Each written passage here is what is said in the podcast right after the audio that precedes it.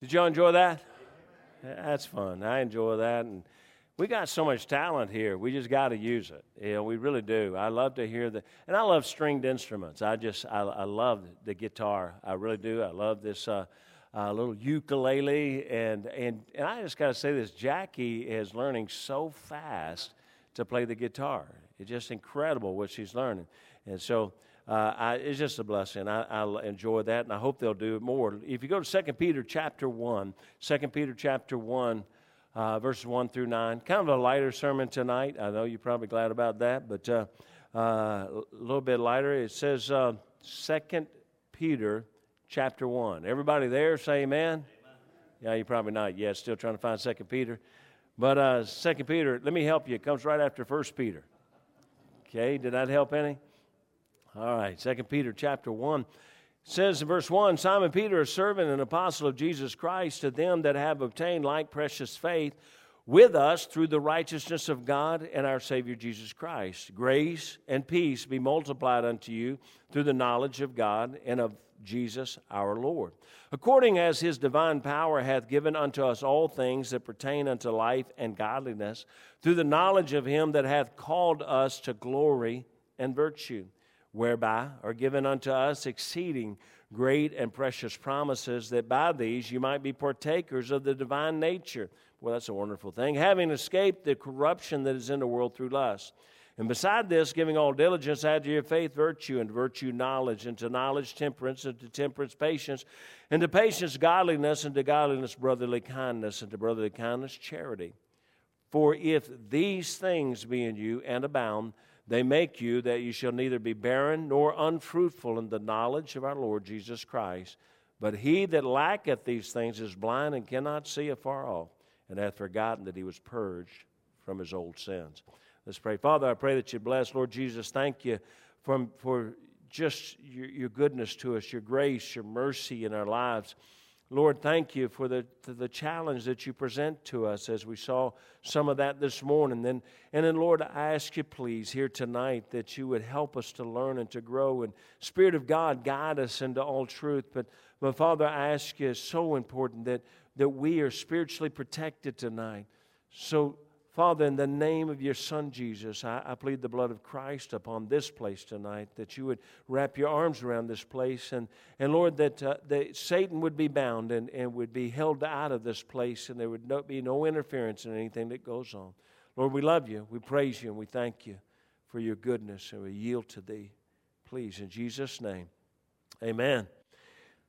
Now, this passage is written to the saved, as verse 1 makes it really clear very quickly. It says, To uh, them that have obtained like precious faith through the righteousness of God and our Savior Jesus Christ. So it's clearly to the saved and saying, you know, I'm just speaking to the you that have, that have believed like I've believed, that you've trusted Christ just like I've trusted Christ. In verse 2, it say, we see the grace and peace is available, available, I believe, exponentially through, the, through this knowledge of the Savior Jesus Christ. I mean, God says, you know, if you trust me, you know, being justified by faith, thereby you have peace with God. And so, right here, we see that grace and peace is available, and God says it's multiplied, but it's multiplied when you, went through this knowledge that once you've gotten saved, you don't have to live in turmoil anymore.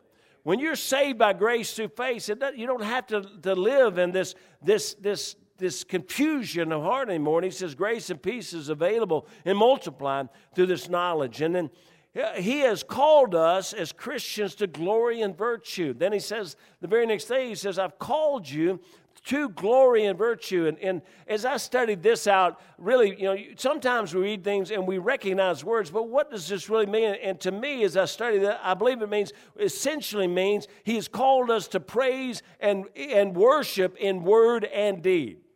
I believe that when he says this glory and virtue is talking about us praising him both verbally, but he's also talking about praising and worship him in our deeds, the way we live. And uh, you know, and there's a lot about again, you know, this day and age that praising it. Oh, we're going to praise and worship God. This is our praise and worship. No, it's how you live when you walk out of that building.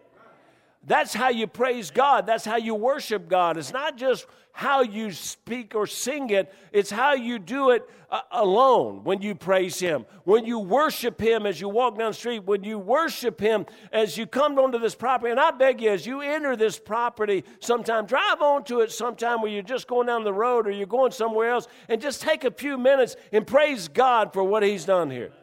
This is a beautiful place. This incredible property. And and, and, look, we've got plans, and, and, and I see it already out here. Uh, Joe Carpenter, and they, they wrote me already. He said, Man, we've been trying for four days, and we're, he said, We're on our way. And, and, and I don't know when I just told him, I begged him, I said, Look, look, uh, don't try, try to drive all night. Stop someplace, rest a little bit, get here a little bit later. But, but when he gets here, his dream is to help me get started. Uh, you know, God is so good. I dream, as soon as I saw this field, you know, my, my background's athletics, and I ran a sports thing for, for, for years at the college, and I ran athletics for the sailors. But I just saw right out here, we got some little soccer fields, and we're going to have some, on Saturdays, we're going to have Saturday uh, little soccer league for those little guys that come out and get our whole community to come out here. And we'll have a, uh, look, we'll get more people coming to us than we'll be able to go get. And so, uh, and he's, and that's what he loves. That's what he wants to do. And so, I, it's just a dream what God can do. And if we just praise him for what he has done, but you know, watch this. We don't just praise him because he gave it to us, but then we, we have to go praise him by reaching those people, by praising him to those people. And so, through his divine power and through his grace and through his word, we find we have, this is so amazing, we have exceeding great and precious promises. Ex- not just great and precious, exceeding great and precious. You know why? Because when God makes a promise, it's exceeding. And when God makes a promise, it's precious. And so precious promises accepted and fulfilled in our lives allow us. When we when we have these great and precious promises and when they're accepted and fulfilled in our lives this allows us to grow to be more like jesus.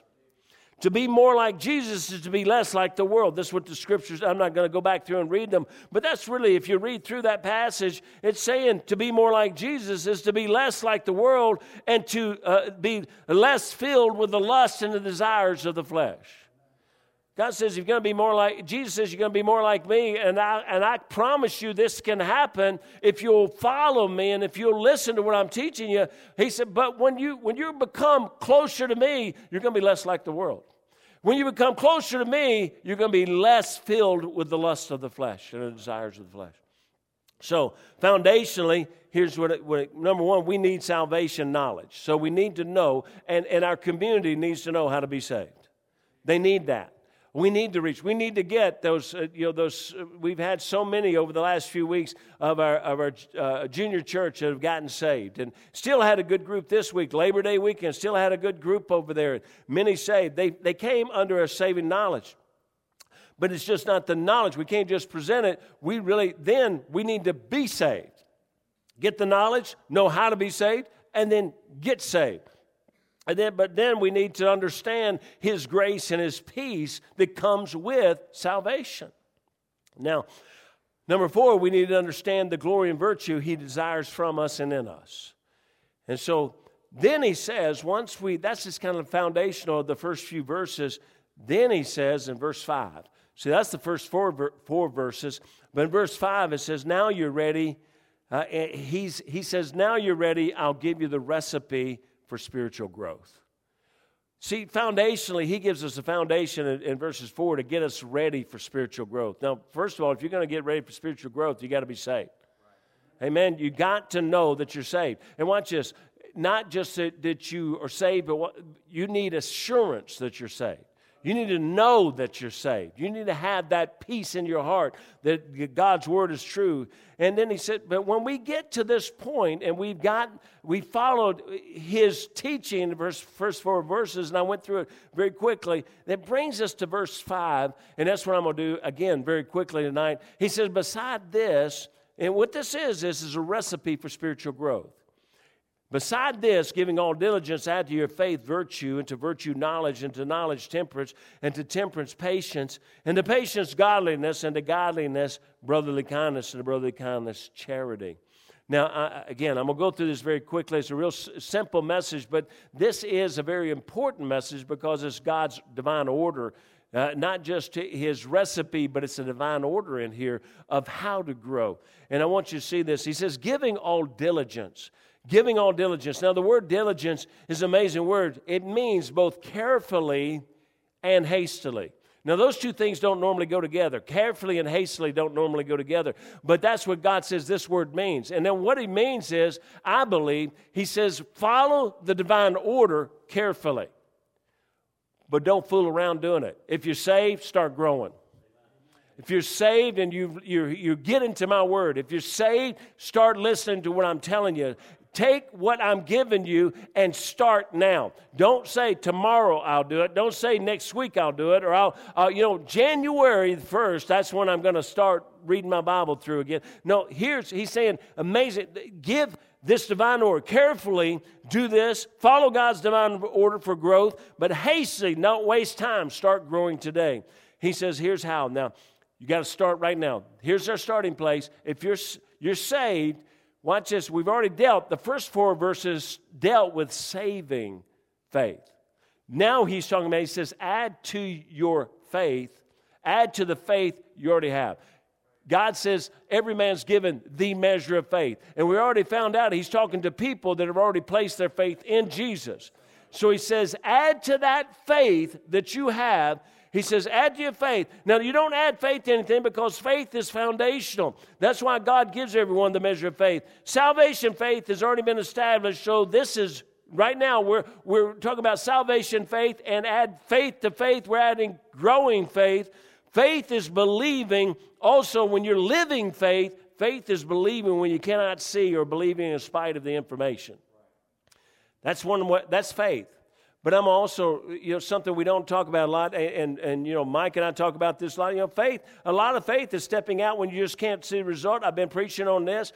But also, faith is this faith is, is faith in spite of the consequences you can see. You know, faith is, is, is having faith in spite of the consequences you can see. Now, often this is called courage, but it's really not. It's, it's faith. Watch this. Faith is really faith when you're facing the lion's den and you know you are. You know, it takes faith. You say, well, no, that's courage. No, no, no. That's not courage because if you're you're about human courage, you know you're going to die in there. Okay? So that's not what it is. It's faith believing God can preserve me even in the lion's den. It's faith when, when you're facing the burning fiery furnace. You know they're going to throw you in there, but you know what? You still believe God. It's faith when you're standing before the king unbidden and facing death for doing so, as Esther did. It's faith when your countenance reveals your broken heart before the king, and it's not supposed to when you talk about Nehemiah. It's faith when you sing in the prison the way the apostles did. Even though they know they're in prison, they're going to stay in prison, and, and God's going to, uh, uh, you know, maybe deliver them, maybe not, but they're in prison, and their faith says we're still going to sing and trust God. It's faith when they're going to take off your head for preaching. It's faith when they imprison you for 12 years for preaching the gospel, as they did with John Bunyan. It's faith when they burn you at the stake for baptizing converts or for translating the scriptures. And you know they're going to do it. That's faith. That's some incredible faith. Now, God says, man, that's your starting place to have faith. And there are different levels and kinds of faith, but God says every man's been given the measure of faith, and you placed what faith you had in Christ, and now that faith hopefully is beginning to grow. But He says, here's how you're going to spiritually grow add to your faith virtue. Now, it's the divine order that God has here is so important. And again, hopefully you enjoy this, but you add to your faith virtue. The word virtue is defined as character or manliness or moral goodness or excellence. The order is so important because if you do not have, listen to this, so important. God says, I've given you faith. Now add to your faith virtue.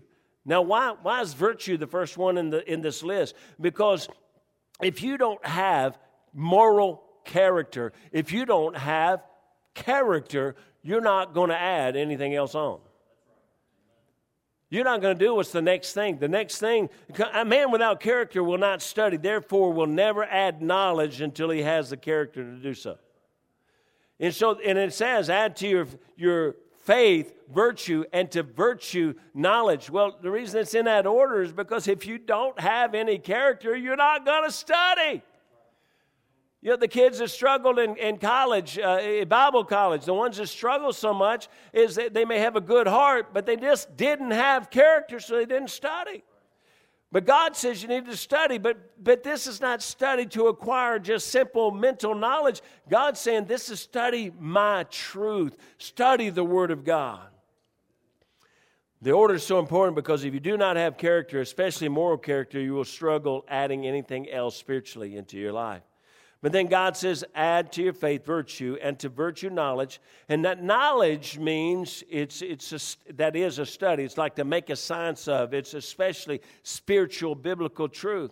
God says, study to show thyself approved, a workman that needeth not to be ashamed. And so he's saying, look, the, the next thing, you need, to, you need to add information. Like I was talking about this morning, so much, you know, I understand. You got to add knowledge. So going through a discipleship program, I'm not saying it's wrong, but I'm saying if we depend on that, instead of understanding that you also got to have a desire to, to submit to God. Otherwise, it's just information in your head.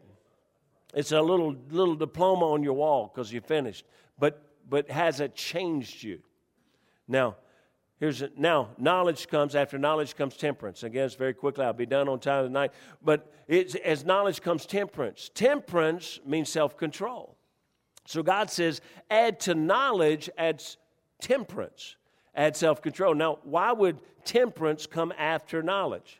Well, character is essential to self control, but knowledge is also necessary, for without knowledge, you know, character is first thing, virtue is first thing. So, character is essential to self control, but knowledge is also necessary, for without the knowledge of the truth, you'll, you will not know what to control. You know, uh, look, temperance is doing what you ought to do when you ought to do it, and not doing what you ought not do when you ought not do it. Are we okay here tonight? In case you didn't understand that. And, and, look, you say, Brother Hooker, you've said some of this before. Guess what? I'm going to say it again. And I'm going to keep saying it. Like the guy that preached on, on the uh, uh, uh, uh John 3.16. And he came in and he preached the most marvelous message on John 3.16. And the people said, oh, that's wonderful. What a wonderful message. And he came back. They said, can't wait to come back tonight, hear what he preached. Came back that night. He preached the same message, John 3.16. And they said, wow, you know, did he forget that he preached that this morning? And that does happen sometimes. And so he, he he came back and he, he got through it, and they said, Well, that was nice. It was a good message. And then he came back Monday night because it's a revival. Came back Monday night, he preached John 3.16. Not just John 3.16, but the same message. And then came back Tuesday night, preached the same message, John 3.16. And finally, after about three or four nights, people said, Now, wait a minute. It was really a good message, but when you going to preach something else? And he said, When you start living this one. There's no insinuation there. But anyway. Character is essential to self control, but knowledge is also necessary. And we, it, you, because if we don't learn, we really don't know what we should not be, what we should not be doing. In order to have proper self control, we must know what to control. When I first got saved there at Memphis State, in, in, in that dorm room, I had no clue really what was right and wrong. I, I really did. Now, I, I, was a little bit different. I, I believe that the Holy Spirit can convict you even though you haven't read it. Okay, I believe that. I believe the Holy Spirit can convict you of wrong, and He did. He whooped the fire out of me about some things. But you know, there's a lot of things that I just did not know was wrong. But you know, it was very important that I began to learn what was wrong, what was right, what I should be doing, what I should not be doing. Because eh, until I learned it, I really didn't know what to say no to. But as I learned it, I found out, you know, there's some things that even though I, all my whole life I thought this was okay, uh, you know, I, I didn't know that there was music that was wrong. I did not know that there was places that I should not go or things I should not do. It seemed everything was okay as long as I enjoyed it. Anybody been there? Well, nobody. Okay, but life for me was my enjoyment. People were for my enjoyment, regardless of the consequences of my actions. The knowledge of Christ allows the Spirit of God to teach me, and the knowledge of the Word of God taught me, and I found that I must control those desires for those things because suddenly I realized from the knowledge I gained, both through the Holy Spirit, both through the Scripture, and the Holy Spirit never told me something that was outside the Scripture. If you understand what I'm saying, but but Paul said, you know, he was I was not taught of any man, but three years the Holy Spirit of God taught me, and, and I and I'm honestly much that way for me is that, that I, it, the Holy Spirit just convicted my heart of things. But you, when you learn, you realize, I'm not supposed to do that anymore. Now, watch this. In order, to, if you don't have character, you're not going to learn, but you're also not going to have the self control to submit. To say, God, okay, this is a hard thing. I'm in Memphis State. I've been partying every night. I've been going someplace different every night. I've been going out doing this and that and everything. And you don't want me to? That's why God said add virtue because I thank God for my daddy who whooped a fool out of me and made gave us some character. Because when he said, don't do it, and he was watching, we didn't do it. Now, I ain't saying we never did it when he wasn't watching, but when God said don't do it, and I had enough sense to know he was always watching, there was a whole lot of it I just didn't do anymore. Not perfectly, but there's a lot of it. I just thought, I better not do this anymore. And I, I, really believe it was because of the training that I got. And I understand that a lot of this world didn't get the training that I got, but we still need to get through to them that this is God's divine order of growth. Now, the knowledge of Christ allows the Spirit of God to teach me. The knowledge of the Word of God taught me, and I found that I must control my desires. And temperance, which is self control, it says, God says, add patience to that. Now, patience is cheerful endurance. But watch this, folks. Again, this is divine order because if you if you can't get self control, you're sure not going to cheerfully endure the trials of life. You understand? Look, if you don't have self control uh, and you walk out to your car tonight and the tire's flat, or you walk out to your car, yeah, tire's flat. Amen, Jesse. Uh, you walk out to your car and the tire's flat, or you walk out to your car and and and uh, Kobe, somebody sawed off your pipes and took them. Here's what's going to happen: if you have not already added self-control, you're not going to cheerfully endure that. Do you understand? Some of you may remember a long time ago when you were spiritually immature. And when something like that happened, or you walk out to the car in the parking lot at the, at the, at the grocery store and somebody's keyed it all the way down.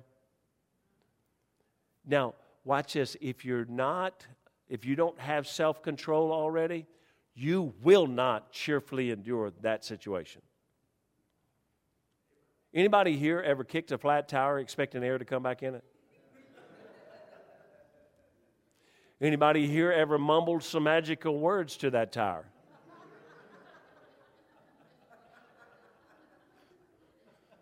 And that didn't help either, did it? and you only do that because you're afraid somebody's going to hear you. So, now, it's just, it's such an incredible order here. God says this is not going to happen if you hadn't already added this.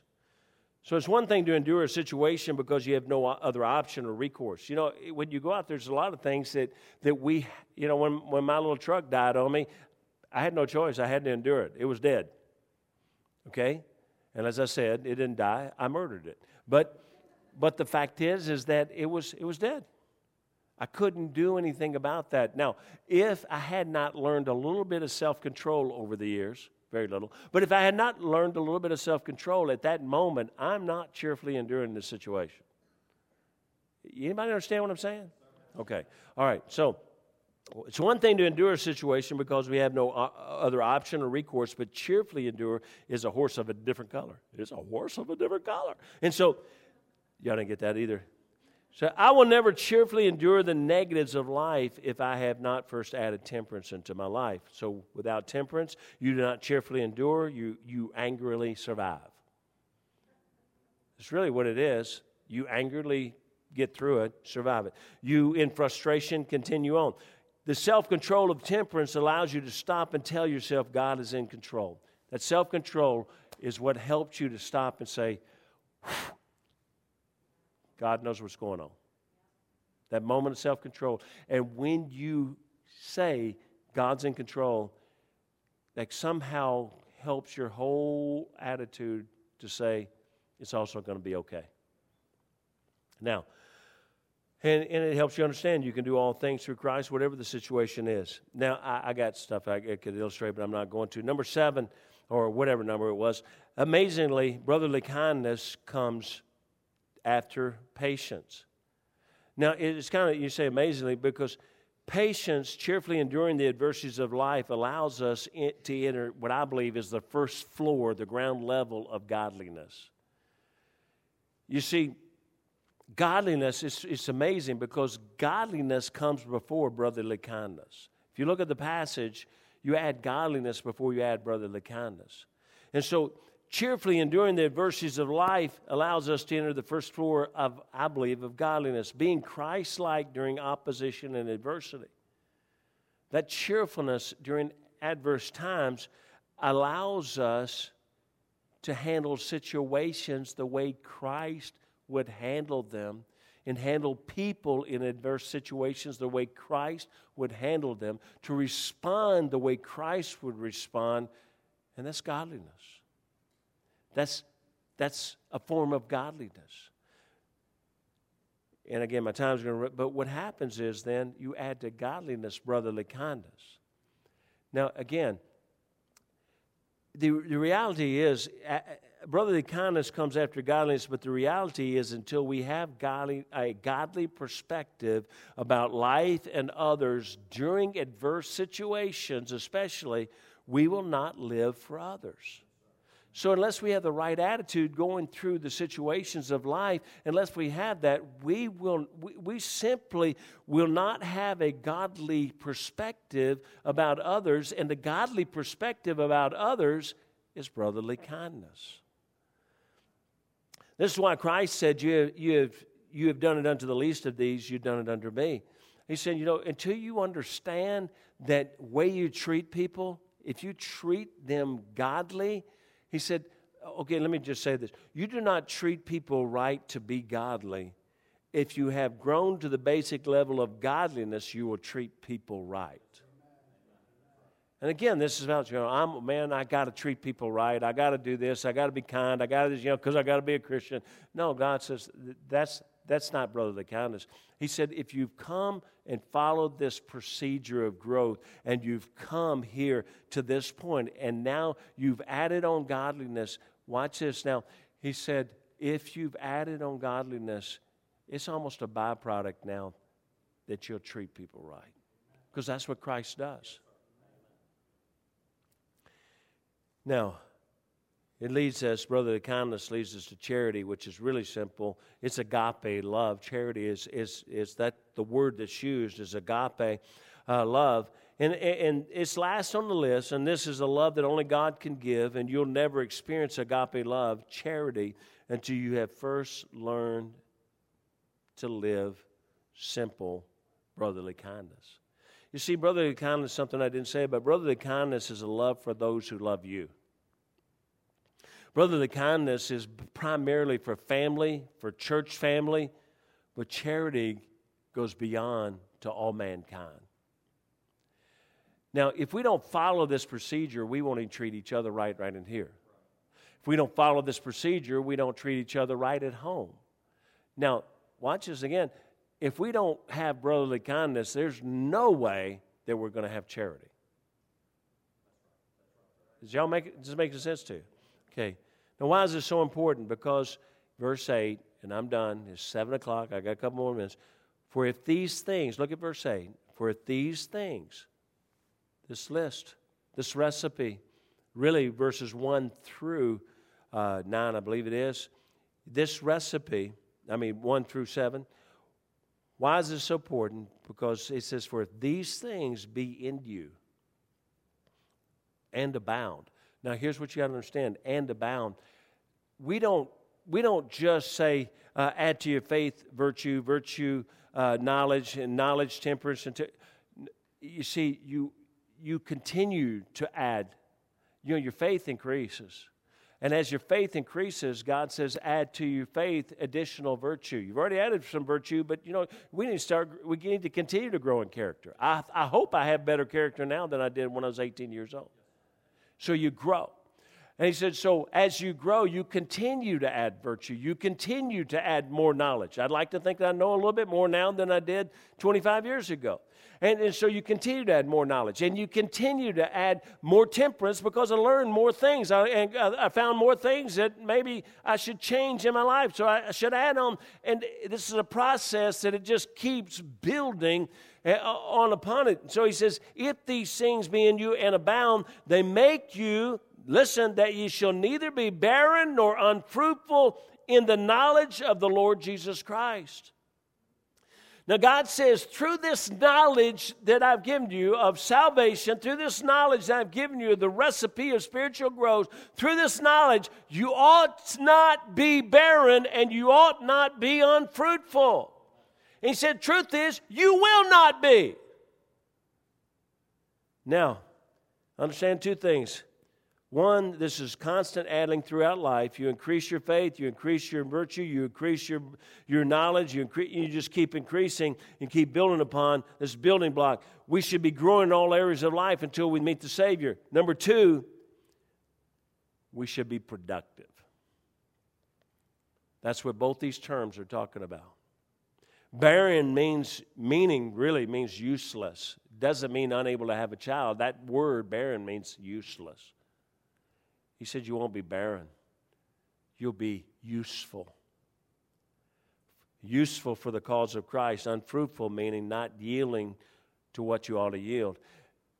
God says the fruitful Christian should yield to reaching others for Christ. You will be fruitful for Jesus. So really tonight, I, my question is, you know, I just I just got through ordering. We've handed out a lot of tracts since I've got here. We've we've handed out about ten thousand or more. Well, really more than that because we used a lot of them. That that's what I've ordered since I, have been here twice. I've, and I'm I've just ordered because we go through so fast. I ordered ten thousand more of our good tracts, and hopefully they'll be in this coming week. But but simple truth is, folks, this is not this passage is not spiritual growth of the preacher. It's not spiritual growth of a deacon. It's not spiritual growth of a Sunday school teacher. It's spiritual growth of Christians. Because everybody in this place, God wants you to be fruitful. He wants you not to be barren, He wants you to be fruitful. And how are we fruitful? Through the knowledge of Jesus the salvation knowledge and the growth knowledge that He's just given us. But I, am going to just you, we, we get those in, and we got some, a little handful back there, uh, back in the rack that we've got back there. But, but ultimately, what I'm saying tonight is, is we always have to keep personal growth and outreach in our forefront of our mind. Don't ever get to the point that somebody else can do it. And listen to me as I say this. I'm not, this right now, I'm not talking about please come Saturday at 10 o'clock. I'm really not. I'm thrilled for those who can. I'm saying a soul winner is not a soul winner because they come at a certain time. A soul winner is somebody that's concerned about souls all the time. And I'm not saying you're going to speak to everybody everywhere, but I can I tell you this: if you just carry some of these with you, you'll probably hand out more than if you don't carry them with you. That's a deep statement there. There's a real possibility that you may hand one of these out if you have it with you. And you know what? There's a real possibility that somebody might read it if you hand it out.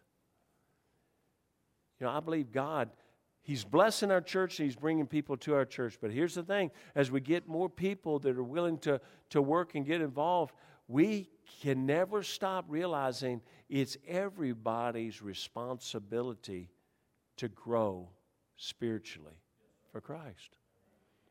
This was not written to the preacher, to the prophet, to the teacher. This is written to the Christian. He started verse 1.